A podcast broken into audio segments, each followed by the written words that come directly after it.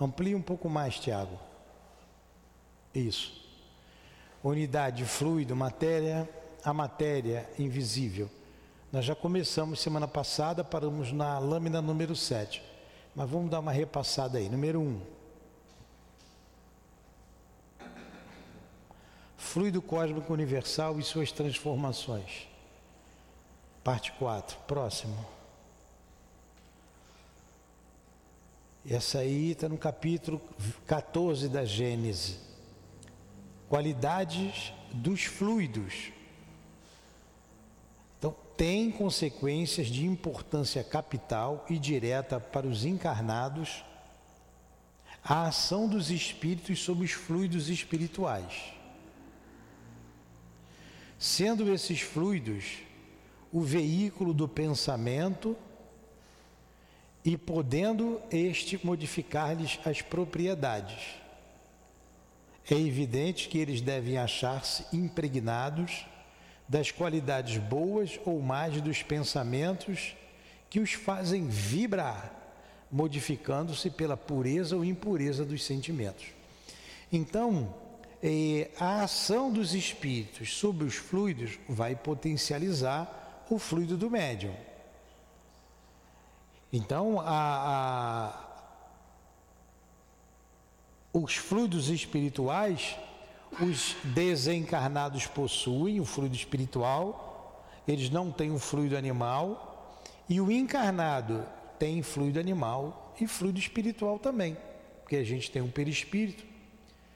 Então, é, são nos fluidos que, o, que o, o, o pensamento se propaga é o veículo do pensamento e podendo se modificar as propriedades, é evidente que eles devem achar-se impregnados das qualidades boas ou mais dos pensamentos que os fazem vibrar, modificando-os pela pureza ou impureza dos sentimentos. Ele está falando do desencarnado, mas é o mesmo princípio do encarnado. O que, que Jesus fez com o fluido dele? Olha a potência do pensamento, a elevação do pensamento de Jesus. Ele transformou a água em vinho. Aquilo ali é plenamente é, natural, normal. A ignorância dos homens disseram que ele fez um milagre, ele não fez milagre nenhum. Essas águas aqui que a gente coloca ali, elas se transformam em remédio, em verdadeiros remédios. Eu já vi água, a gente colocar a mão para dar o passe, a água ficar branca e borbulhar. Eu disse, pô, isso aqui é leite? Virou leite? Quem fez aquilo? Os espíritos. Nós colocamos a mão ali, eles potencializaram o fluido, qualificaram. Isso foi numa visita ao lar que nós fizemos. E aquela pessoa tomou daquela água. Então Jesus né, sabia fazer isso. Ele conhecia, ele manipulava facilmente os fluidos. Antes de Abraão, ele disse que ele, eu sou, né? Ele disse que ele já era o, o Cristo. Então ele conhece tudo desde o princípio. Próxima, vai, vai solidificando o entendimento com as próximas lâminas. Ó. Os maus pensamentos corrompem os fluidos espirituais, como os miasmas deletérios corrompem o ar respirável. Os fluidos que envolvem os espíritos maus ou que estes projetam são, portanto, viciados, ao passo que os que recebem a influência dos bons espíritos são tão puros quanto compacto o grau de perfeição moral destes. Isso é fácil a gente entender também. Vamos lá para a guerra que está acontecendo lá no Oriente Médio. Que fluidos estão em torno na, naquele ambiente, daquele ambiente? Que espíritos estão assessorando aqueles, é, me perdoem os espíritos, aqueles animais, né, daqueles daqueles camaradas lá, do Hamas. Que espíritos estão ali assessorando? Aqueles terroristas. Como é que é a ambiência naquele lugar? Mais pesado possível, né? Mais... Traz o, a, o pensamento para cá. Como é que está a ambiência aqui? Né? Então, ah, mas eu não fui lá, mas a gente já foi num hospital, num pronto-socorro de um hospital. É um ambiente que a gente sente que é logo sair dali. O ambiente de um, uma delegacia, o ambiente do enterro num cemitério, o ambiente de uma igreja, o ambiente de uma escola de samba, o ambiente de cada lar é composto pelo pensamento, a gente estudou isso no livro dos Espíritos. É o conjunto do pensamento dos encarnados e desencarnados. O encarnado atrás os desencarnados. Esse é o fluido espiritual. O fluido semimaterial, que é a ambiência fluídica do lugar. E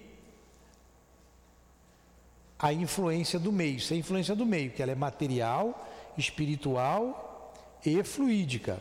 A material é o conforto do ambiente, a temperatura.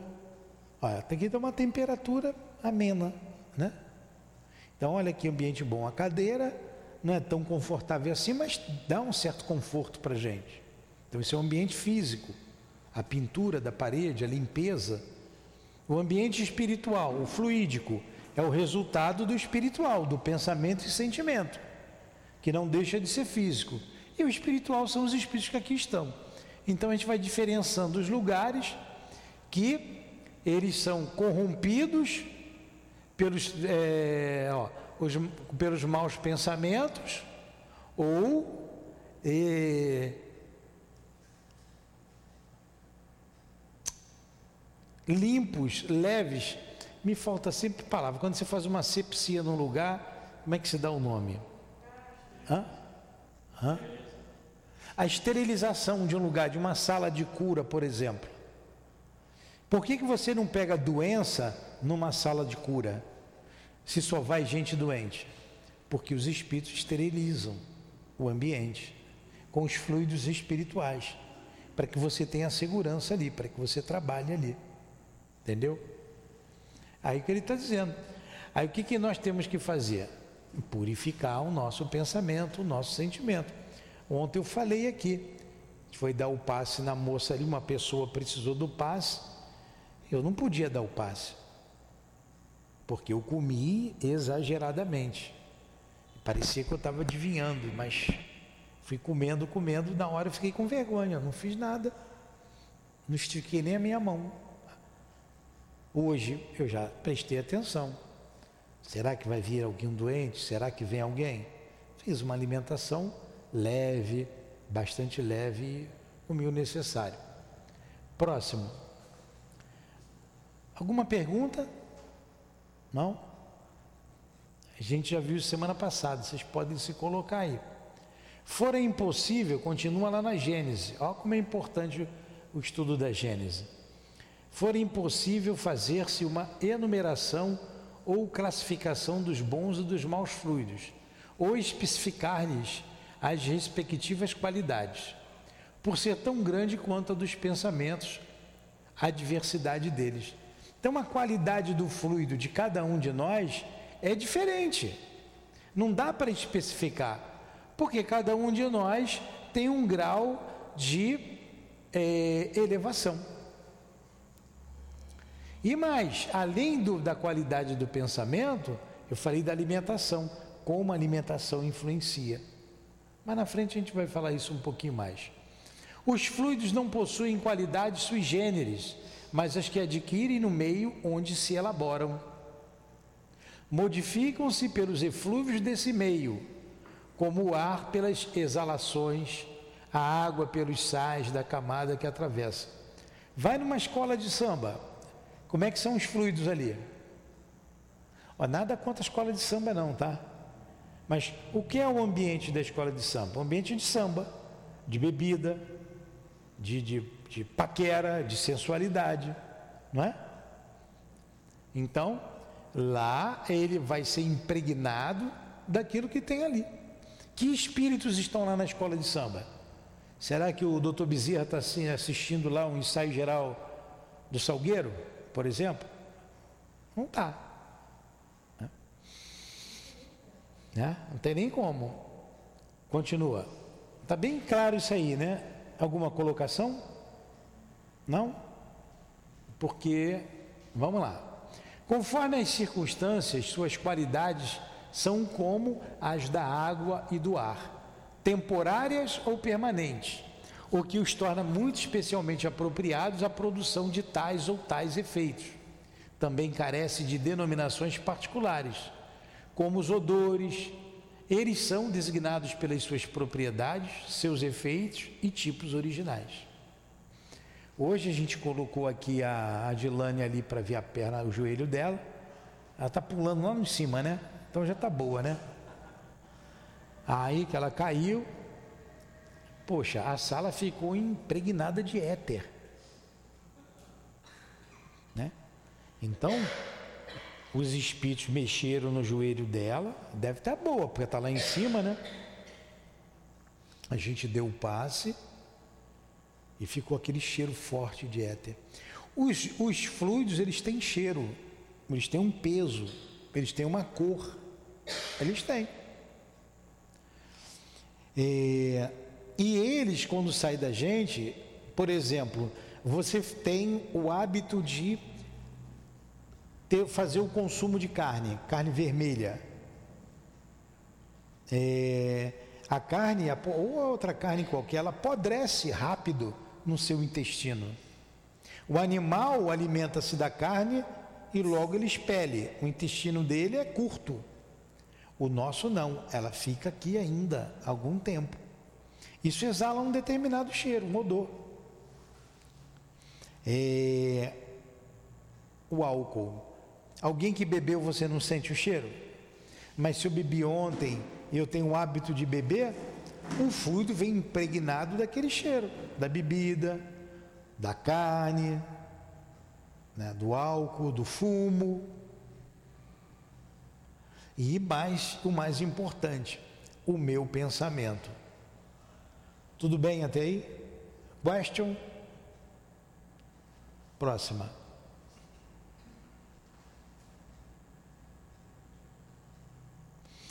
Sob o ponto de vista moral, traz o cunho dos sentimentos de ódio, de inveja, de ciúme, de orgulho, de egoísmo, de violência, de hipocrisia, de bondade, de benevolência, de amor, de caridade, de doçura, etc, etc, etc. Então, olha só, do ponto de vista moral, lembra da aula de ontem que eu falei para vocês? O camarada me deu uma resposta que me derrubou. É, eu não vi o sentimento dele, mas eu senti. Eu senti. Uma vez eu chamei a atenção de uma pessoa que ela não gostou, num trabalho que nós estávamos. Aqui, Tiago, está ficando vermelho. Eu tenho que comprar essa pilha mesmo. Mas está com som ainda, está tudo bem. E foi numa sala de trabalho. Abriu um buraco aqui no meu peito, o pensamento dele, e não falou nada. Ele não falou absolutamente nada eu chamei a atenção dele para uma postura displicente no trabalho. Ele obedeceu maquinalmente, mas ele não gostou. Lançou um torpedo que abriu um buraco no meu peito. Eu levei uma semana para fechar aquele buraco, para parar aquela dor. Por quê? Nós já estudamos isso aqui na mediunidade. É, o ambiente da casa espírita essa casa aqui é impregnada de fluidos espirituais e esses fluidos potencializam tudo que você pensa e tudo que você sente. É potencializado. Você pode não falar nada, mas passa perto, você sente. Então, se você emite um mau pensamento, de raiva, por exemplo, é um torpedo que você lança em cima do outro. Por isso falamos sempre de vigiar, e os Espíritos dizem: orem, vigiem. Vigiar o que? Os nossos pensamentos. Porque você atinge o outro, pensamento de inveja. Por que, que ela escreve e eu não escrevo?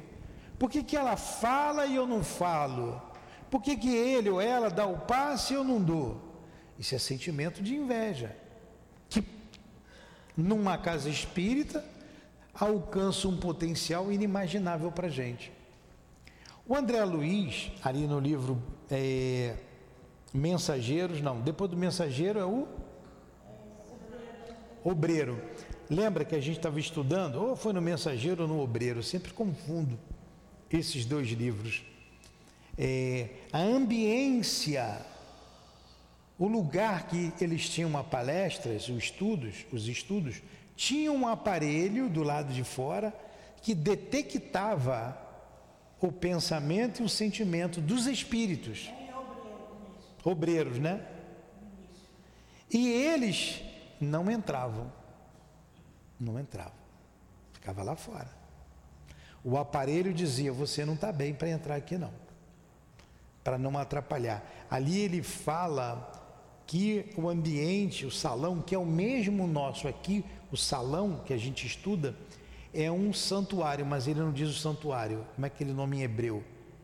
É uma um tabernáculo. Um tabernáculo. Pô, tá prestando atenção nas aulas, né? É um tabernáculo. Taber, ele ele tá mais, é mais responsável do que a gente, porque ele assiste tudo quanto é, é palestra, estudo, né? E aula.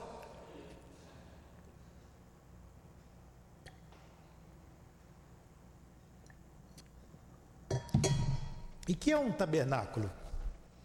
Um lugar sagrado, um lugar de oração, um lugar de estudo. Então você não pode entrar na casa espírita de qualquer maneira. Você tem que respeitar o ambiente. Você não pode entrar aqui mal vestido, uma roupa sensual.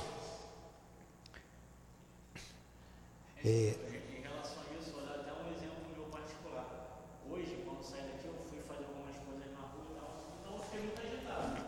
Eu subi num prédio de, de, 20, de 20 metros de altura e tal, então eu fiquei muito agitado. Vim de moto, no trânsito, foi no recreio.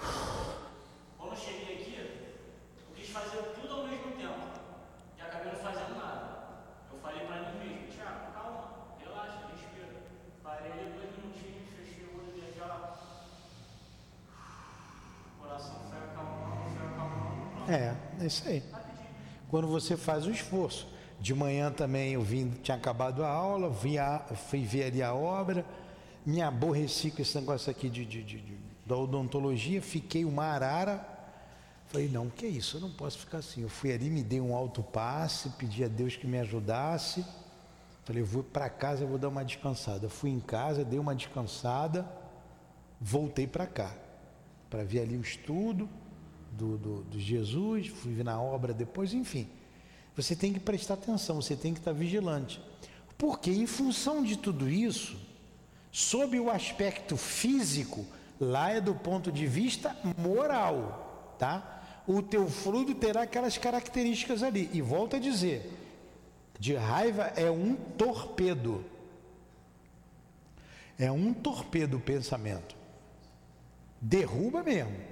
Agora, sob o aspecto físico, eles são excitantes, calmantes, penetrantes, adstringentes, irritantes, dulcificantes, soporíficos, eu não sei o que é soporíficos não, narcóticos, tóxicos, reparadores, expulsivos, tornam-se força de transmissão, de propulsão e etc.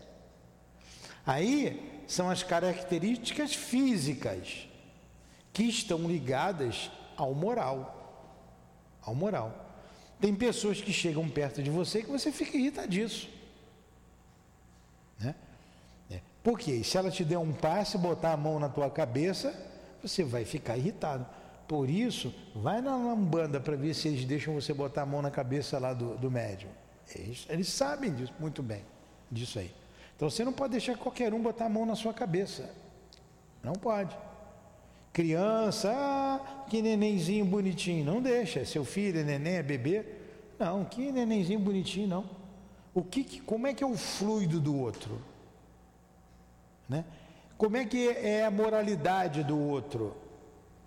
A criança vai sentir. Nunca tua mãe nunca te levou para curar quebranto, não? quebranto, espinhela caída, né? Então a pessoa jogava a carga, você ia lá na rezadeira, porque você ia ao médico e não tinha nada. A rezadeira pegava lá um galinho, tinha uma rezadeira que eu conhecia, que não era galho de arruda, não, ela pegava a folha que tivesse. Ela tinha que ser folha verde. Ela pegava a folha lá do galho, verdinha e ia te benzer. A folha ficava murchinha, sequinha. E você ficava bom. Né? É, a gente foi trabalhar o medicina espiritual, a parte científica, falando do magnetismo. Aí lá tem um olho grande que está tudo ligado aí ao fluido.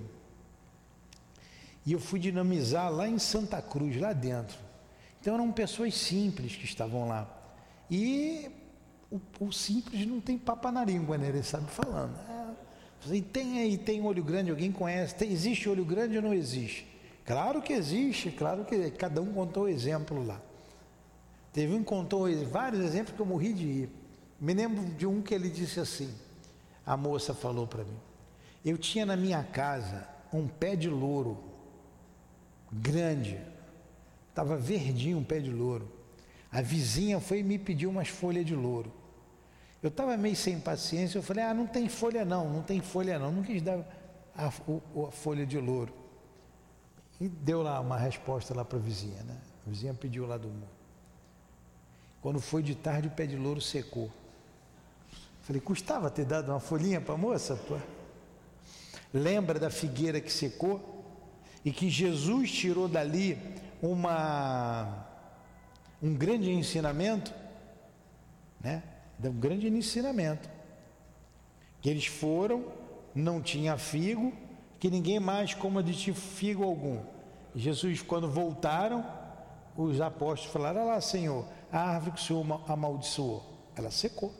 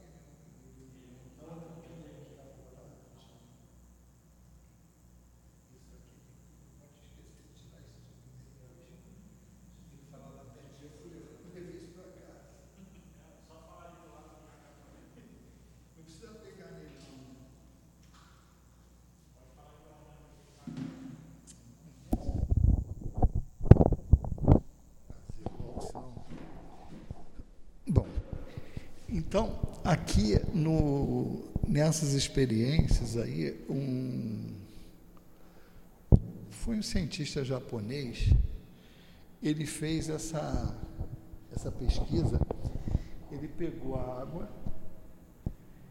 e ela, ele expôs a vários sentimentos e fotografou os cristais formados. Então ali ele tem é, vários resultados. A primeira ali, da esquerda para a direita, acima, exposta a uma sinfonia de Mozart. Botou a música, então aquelas vibrações deram aquela conformação ali aos cristais de água. A segunda ali, superior, a música Imagine, do John Lennon, fez aquela formação. Sentimentos de amor, aquela dourada ali brilhosa. E o, esse Fujinara, eu acho que é um rio, a água de um rio que ele pegou. Oi? Oi? Não, o cientista que fez o teste, não. Ele antes de rezar. Não, ele é japonês. Não, mas ali ele está falando das moléculas. Acho que aqui é a molécula de um rio japonês que estava poluído. Não, molécula.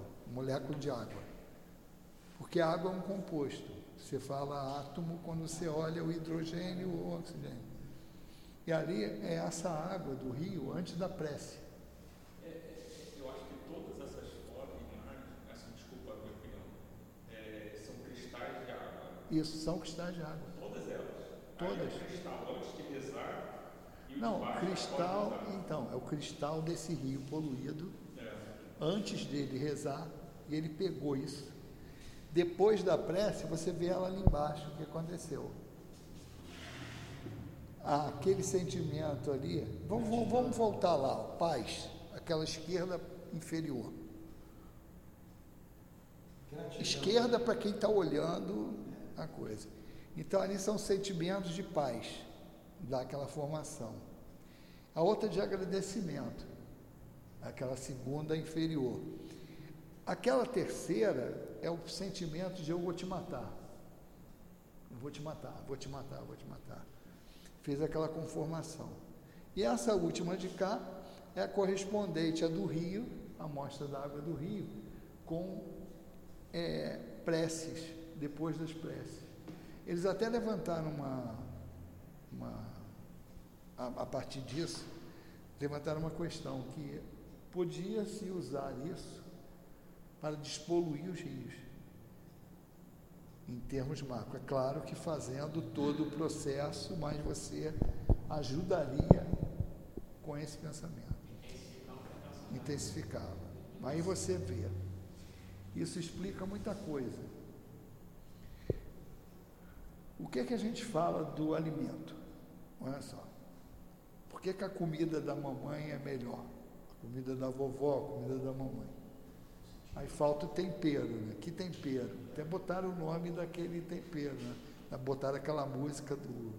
Acho que era, foi Sazon eles cantando, é o amor. Porque o sentimento, ele influencia em, no que você está manipulando. Isso aí é uma comprovação dessa teoria. Porque você, você pega as moléculas e você vê. O cara fotografou. Uma outra coisa que a gente vê, na cultura japonesa, outras também. Você manipula a comida com a mão, você tem uma série de rituais. Rituais assim, no sentido, todo um respeito, você faz aquilo de bom humor, você manipula. Eu descendo de família árabe e família japonesa também. Só que o meu avô japonês, nem minha mãe conheceu direito. Ele morreu quando ela tinha menos de 11 anos. Então a gente não absorveu nada da cultura japonesa.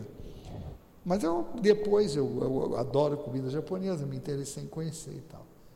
A cozinha árabe também é muito manipulada com a mão. Se faz muita coisa com a mão. Também com pão. Tu, tu vai em restaurante árabe, tu vê logo quem é descendente de árabe e quem é, quem é penetra, porque os caras pegam o pãozinho e botam a pastinha na faca. O árabe corta o pão, faz assim, pega como um conezinho.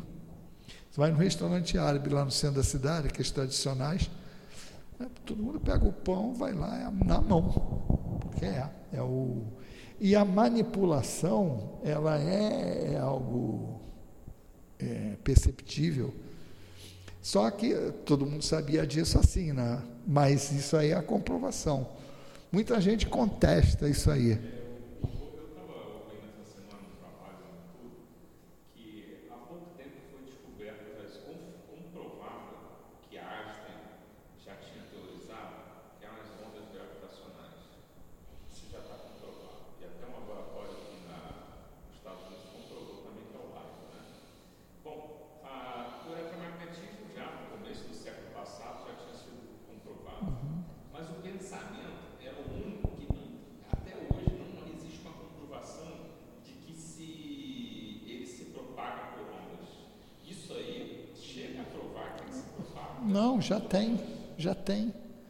Você tem controle remoto hoje que você aciona pelo pensamento.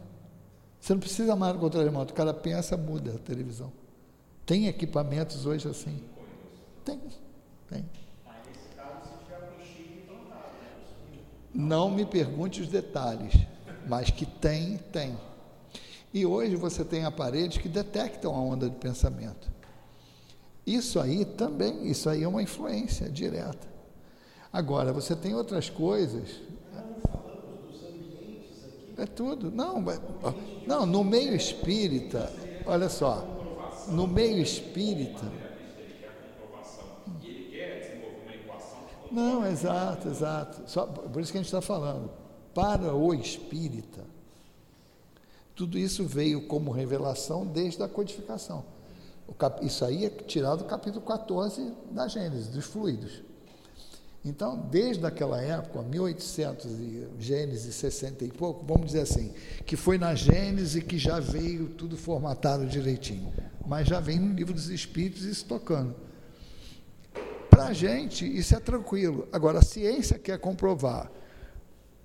Mas o que eu digo, a ciência, ela, ela tem uns parâmetros de análise que não é válida, a gente já comentou isso aqui. Eu trabalhei em laboratório. A gente, se tu, qual é o, a visão?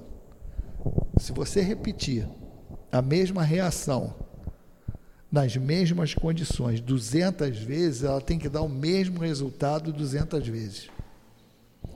Só que quando você lidar com o mundo espiritual, você está lidando com inteligências, no mínimo duas: a de quem recebe e a de quem faz, que pode ser mais de duas.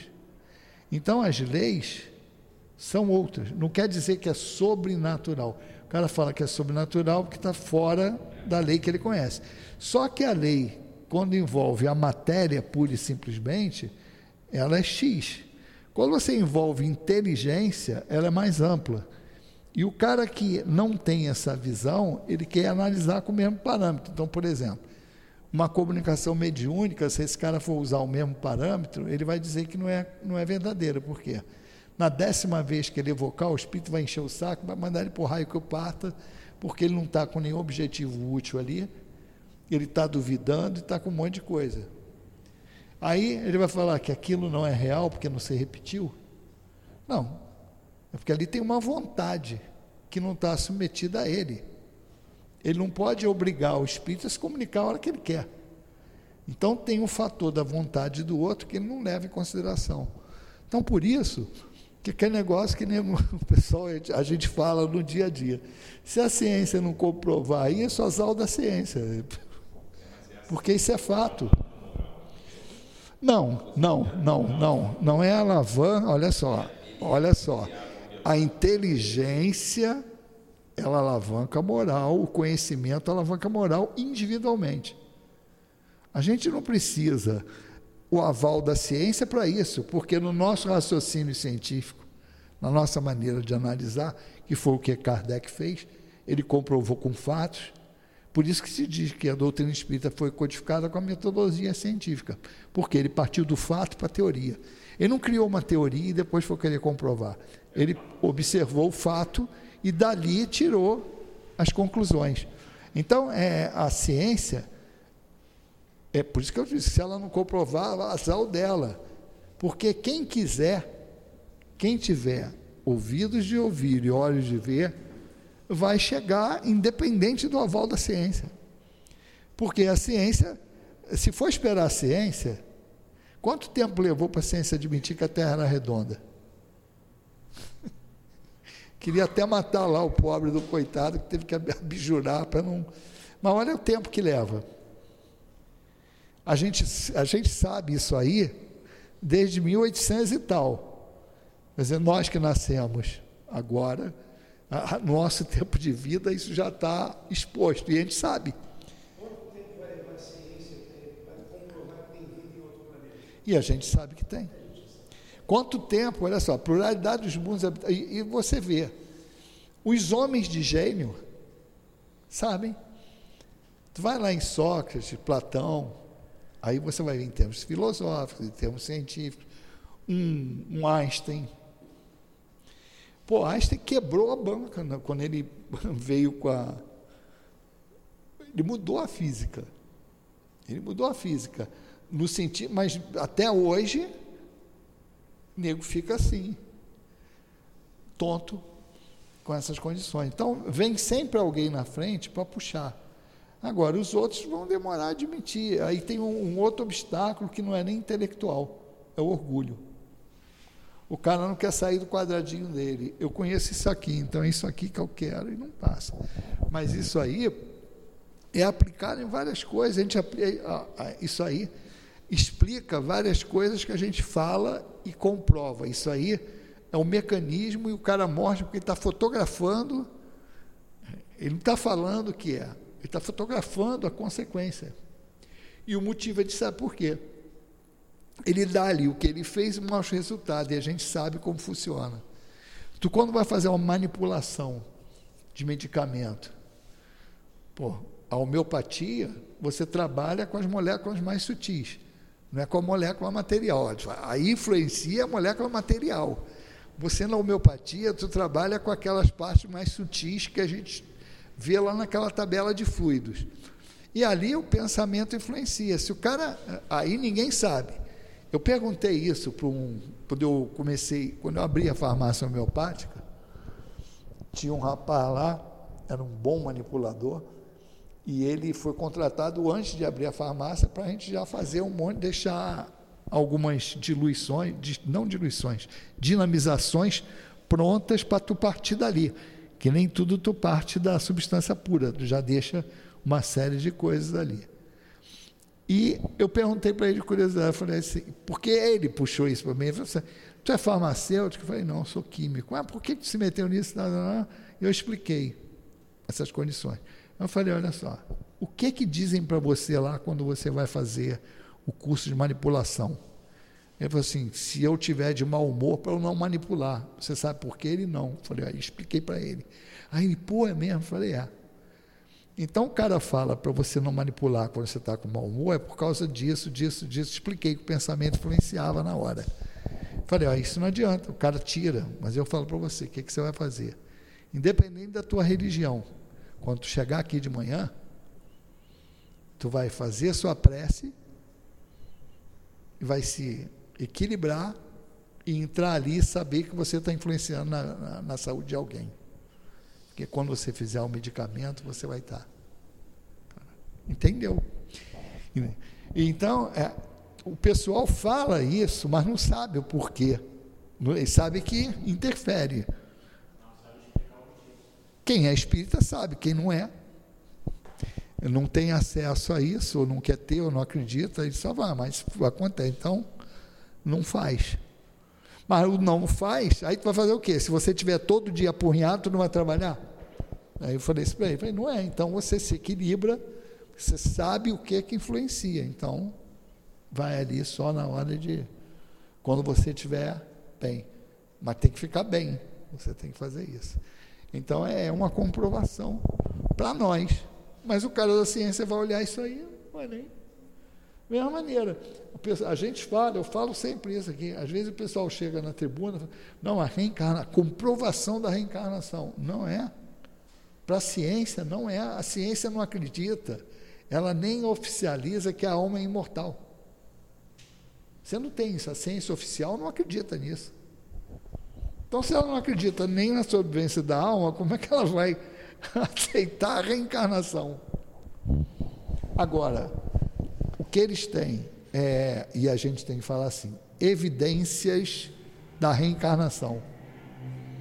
Tem evidências. Tem um monte de livro científico aí que o cara faz e mostra a evidência que é. São coisas que podem comprovar mas não é a comprovação. A gente não, não admite, a ciência não admite nem imortalidade. Oi? O método, e o cara não acredita, o cara, o nego não está nem aí. E, e uns, aí entra aquele negócio, uns por interesse material e outros por conhecimento mesmo. Não tem conhecimento, outros conhecem, acreditam naquilo, vê lógica naquilo, mas por interesses materiais abafa. Então tem, tem é igual aquele negócio, tem muita gente na igreja católica, dentro da igreja, que acredita na reencarnação. Mas os caras não podem admitir de uma hora para outra essa coisa que vai perder toda a estrutura montada ali. É, eles não se prepararam para atualizar o entendimento da leitura das escrituras como o Espiritismo faz. Aí o cara vai fazer o quê? Vai desmoronar aquela estrutura toda? Aí entra um monte de bagulho. Para tu ver, tanto político que tem um Estado, o Vaticano é um Estado com administração, com tudo. Então seguimos aí.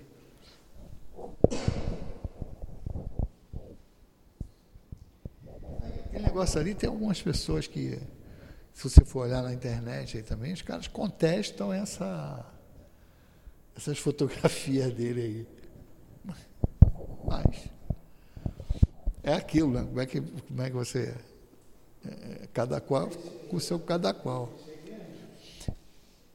Nove, eu não, eu não, eu não sei, nove.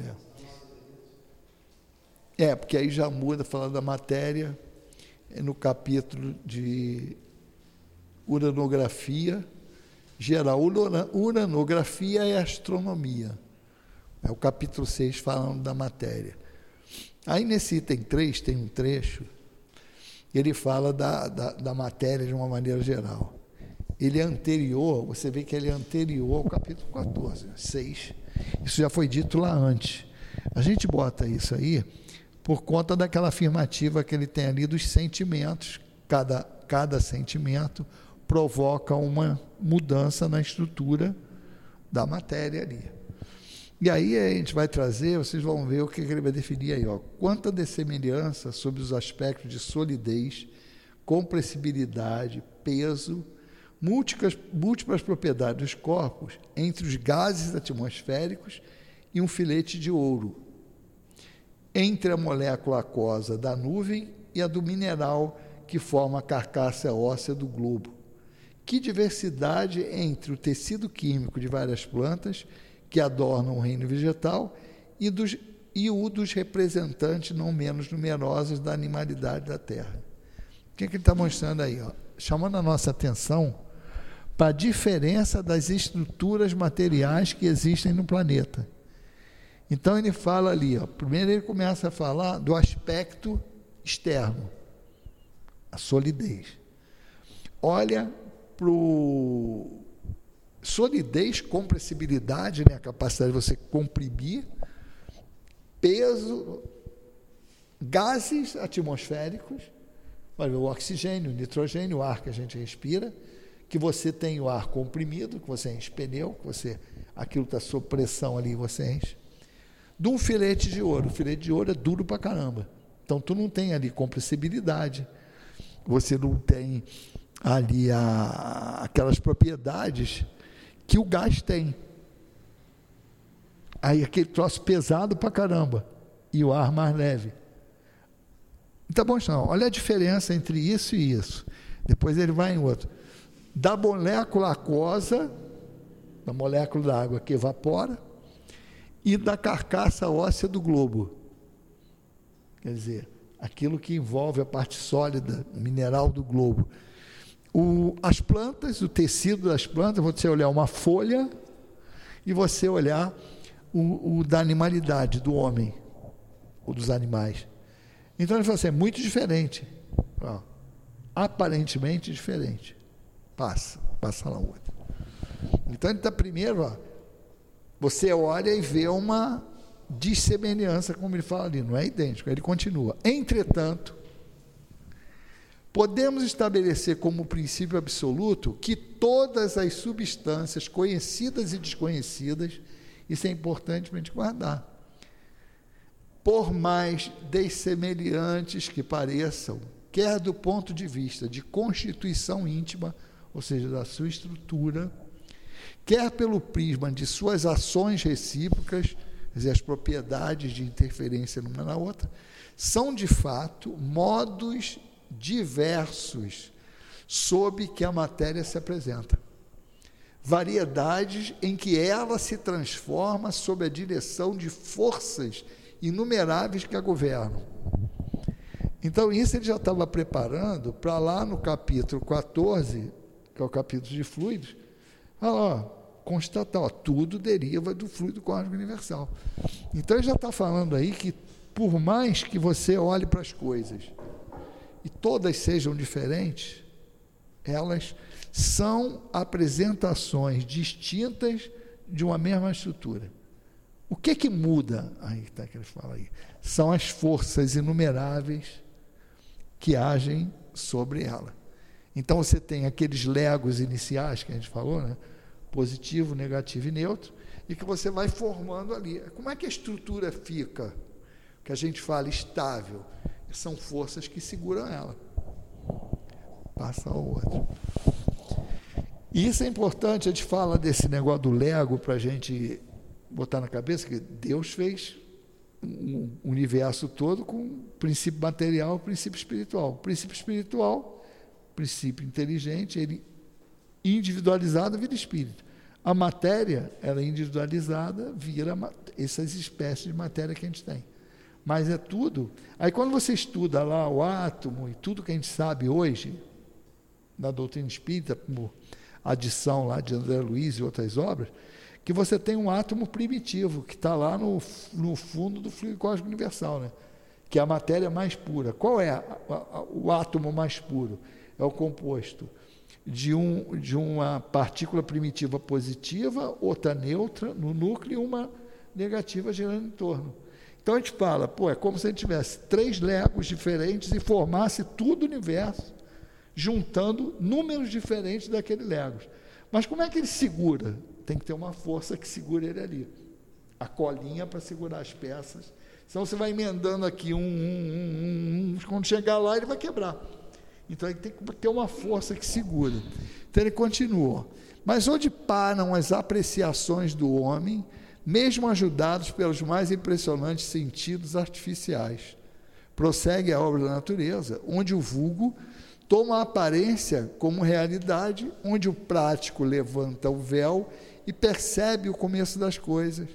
O olhar daquele que pode aprender um modo de agir da natureza apenas vê nos materiais constitutivos do mundo a matéria cósmica primitiva, simples e una, diversificada em certas regiões na época do aparecimento dessas, repartida em corpos solidários entre si, enquanto tem vida e que um dia se desmembram por efeitos da decomposição no receptáculo da extensão. Então, esse texto está caminhando no nosso raciocínio para falar, ó, são diferentes, aparentemente, mas eles se originam das mesmas coisas, têm forças que agem sobre elas, e elas, do, da maneira como, se você observar a natureza, você vai entender essa diversidade. Pode passar.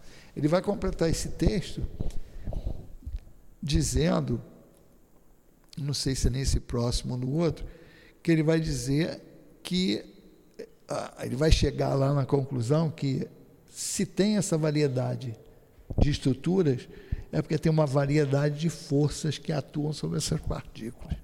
Então ele vai lá, há questões sobre a matéria, no jeito que está falando, que nós mesmos, espíritos amantes da ciência, não podemos aprofundar e sobre as quais não poderemos emitir senão opiniões pessoais, mais ou menos hipotéticas.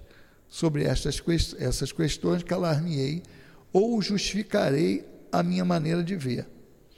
Aqueles, portanto, que fossem tentados a enxergar nas minhas palavras unicamente uma teoria ousada, direi: abarcai, se for possível, num olhar investigador, a multiplicidade das operações da natureza e reconhecereis que, se se não admitir a unidade da matéria, impossível será explicar, já não direi somente os sóis e as esferas, mas sem ir tão longe, a germinação de uma semente da terra ou a produção do inseto. Porque se você for ver, você joga uma semente ali, ela vira uma árvore. Você pega o inseto, ele sai de uma larva. Ele pega um microorganismo, ele sai do nada, de uma condição ali de um alimento. Vai passando. É, porque esse texto aí é isso mesmo, é um texto longo para a gente interpretar e concluir. Ele está conduzindo o nosso raciocínio. Então ele leva, se se observa tão grande diversidade na matéria, você vê que ele está conduzindo a gente paulatinamente.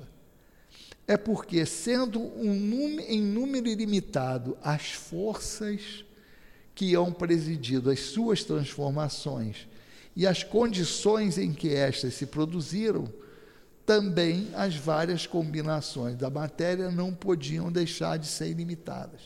O que, que ele está se referindo aí? A formação de cada mundo.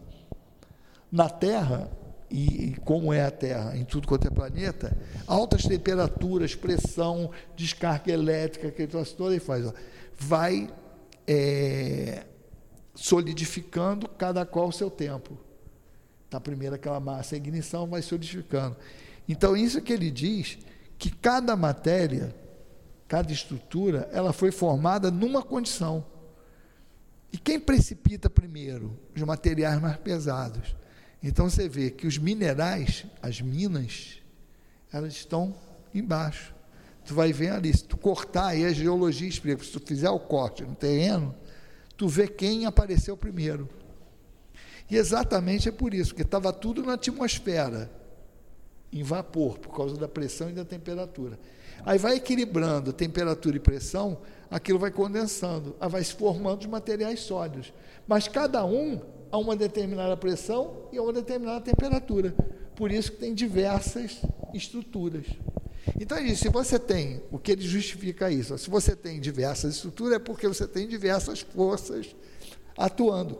Então, ele diz, a conclusão, logo, quer a substância que se considere pertença aos fluidos propriamente ditos, isto é, aos corpos imponderáveis, quer revista os caracteres e as propriedades ordinárias da matéria, não há em todo o universo senão uma única substância primitiva, o cosmo ou a matéria cósmica dos, uranógrafos, ou seja, o fluido cósmico universal. Então, a justificativa que ele tem, e que ele está dando base aí, por isso que nós preferimos botar isso depois do estudo do fluido. Porque o cara já estudou o fluido, já disse, ó, agora aqui, volta aqui e vê. É porque ele já, tá, já preparou esse a caminha, né, a base, por conta da observação. Então ele fala, pô, por que aquele, aquelas coisas sutis foram se aglomerando, se aglomerando? Agora, para elas fixarem em estruturas, elas têm que ter as forças. Então a conclusão é: há tantas estruturas materiais no universo quanto um número de forças que atuam. Aí vamos lembrar lá, quem estudou ciência, na época, eu não lembro se eles davam isso no primeiro grau, no segundo grau, ela falou as forças de Van der Waals, forças intramoleculares, forças intermoleculares. E que a gente que forças é essa? São forças que atuam ali dentro de educação. O que, era isso? Mas são exemplos de forças que atuam para fazer com que uma substância ela seja estável. É o princípio, isso aí é o princípio da formação da substância química. Coisa simples, que você vai lá fazer uma reação. Você vai lá fazer um sal. Por que, que o, o cloreto de sódio? Todo mundo sabe que é o cloreto de sódio é o sal de cozinha. Mas você pode pegar um outro sal, que não seja o de sódio, pode ser o cloreto de potássio, e pegar lá com HCl, com ácido clorídrico, se você misturar os dois, Se o ácido clorídrico, o, o cloro, tiver mais afinidade do que o potássio com o sódio, ele vai deslocar o potássio e vai vir para o sódio. Eles vão fazer uma mudança aí. Mas o que, que faz isso? Primeiro, o que, que faz acontecer? É você ter uma condição que proporcione aquilo ali. É a condição de reação. E a condição dela ficar estável é ela ter uma estabilidade ali de relação. Se ela não se sentir confortável com aquilo ali, ela não vai permanecer. Então, por isso que tem coisas que você só mantém, por exemplo, um troço que o pessoal não sabe, quando você pega, vai clorar a água de uma piscina, o hipoclorito. Aquilo ali, ele, com o calor, ele evapora, se decompõe e evapora. Por isso que no, no tempo de calor você tem que fazer o tratamento com mais intensidade. No frio é menos, por quê? Porque ela fica mais estável. Às vezes a gente vê aí o pessoal faz esse negócio de água sanitária, bota tudo no sol. Está arriscado de quando for comprar lá não ter nada, porque o calor decompõe. Um monte de medicamento, principalmente vitamina C. Vitamina C, o cara compra vitamina C, aí às vezes tu deixa medicamento no carro, no porta-luva, um calor do caramba. Às vezes decompõe. Porque são algumas coisas são elas é, não são estáveis quando são expostas a alguma coisa. Então, é, são condições. Sim, estou dando um exemplo simples para a gente entender esse, o que ele está falando aí, que é a, a, a, o mecanismo que está envolvido na formação de tudo. Falta mais alguma lâmina desse? Então, é, é, o, é, o, é o, realmente o conceito que ele, que o objetivo daquilo ali é exatamente mostrar isso. Ó. Tem tantas estruturas, por quê? Porque tem tanto, a mesma proporção de número de forças que atuam para manter essas, essas estruturas. Aí num planeta é uma coisa, num plan, no outro planeta é outra. Mas essa lei é única para o universo.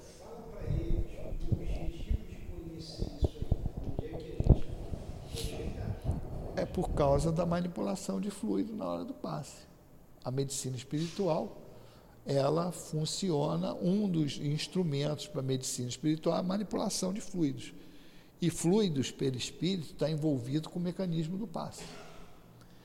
Quanto mais você entender que essa matéria é sutil, que você, quando aplica um passe, você está modificando uma estrutura celular ali, com a força do teu pensamento, com a ajuda do plano espiritual que potencializa isso, mais o trabalho vai ser efetivo. Ah, não é o estudar por estudar.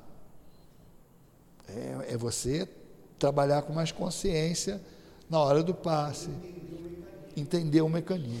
Saber, inclusive, mais até do que o passe, que aí a gente está falando medicina espiritual, de uma maneira mais ampla, você faz assim, ó, o que eu penso influencia na minha saúde. E também influencia na saúde do outro. Mas primeiro na minha. Então, a pessoa que fica pensando mal do outro, que só fica destilando ódio, a pessoa rancorosa, a pessoa que alimenta esse tipo de sentimento dentro de si, ela está se prejudicando, independente de prejudicar o outro. Porque o outro, ela pode ter, até, eu posso até ter raiva de você, mas se você não tiver naquela faixa, não tiver vibrando na minha faixa, eu vou destilar o ódio, vai passar por mim, vai me contaminar, mas vai bater lá e não vai entrar. Assim Exatamente. Já estou recebendo, o primeiro a receber o passe é o médium. Porque o fluido passa pela gente. É. Não tomei passe. Por isso que a maioria do médio, olha só, a maioria dos médios fala assim, pô, cheguei aqui num trabalho tão ruim, cheguei mal, cheguei mal aqui, saí tão bem. Exatamente por causa disso.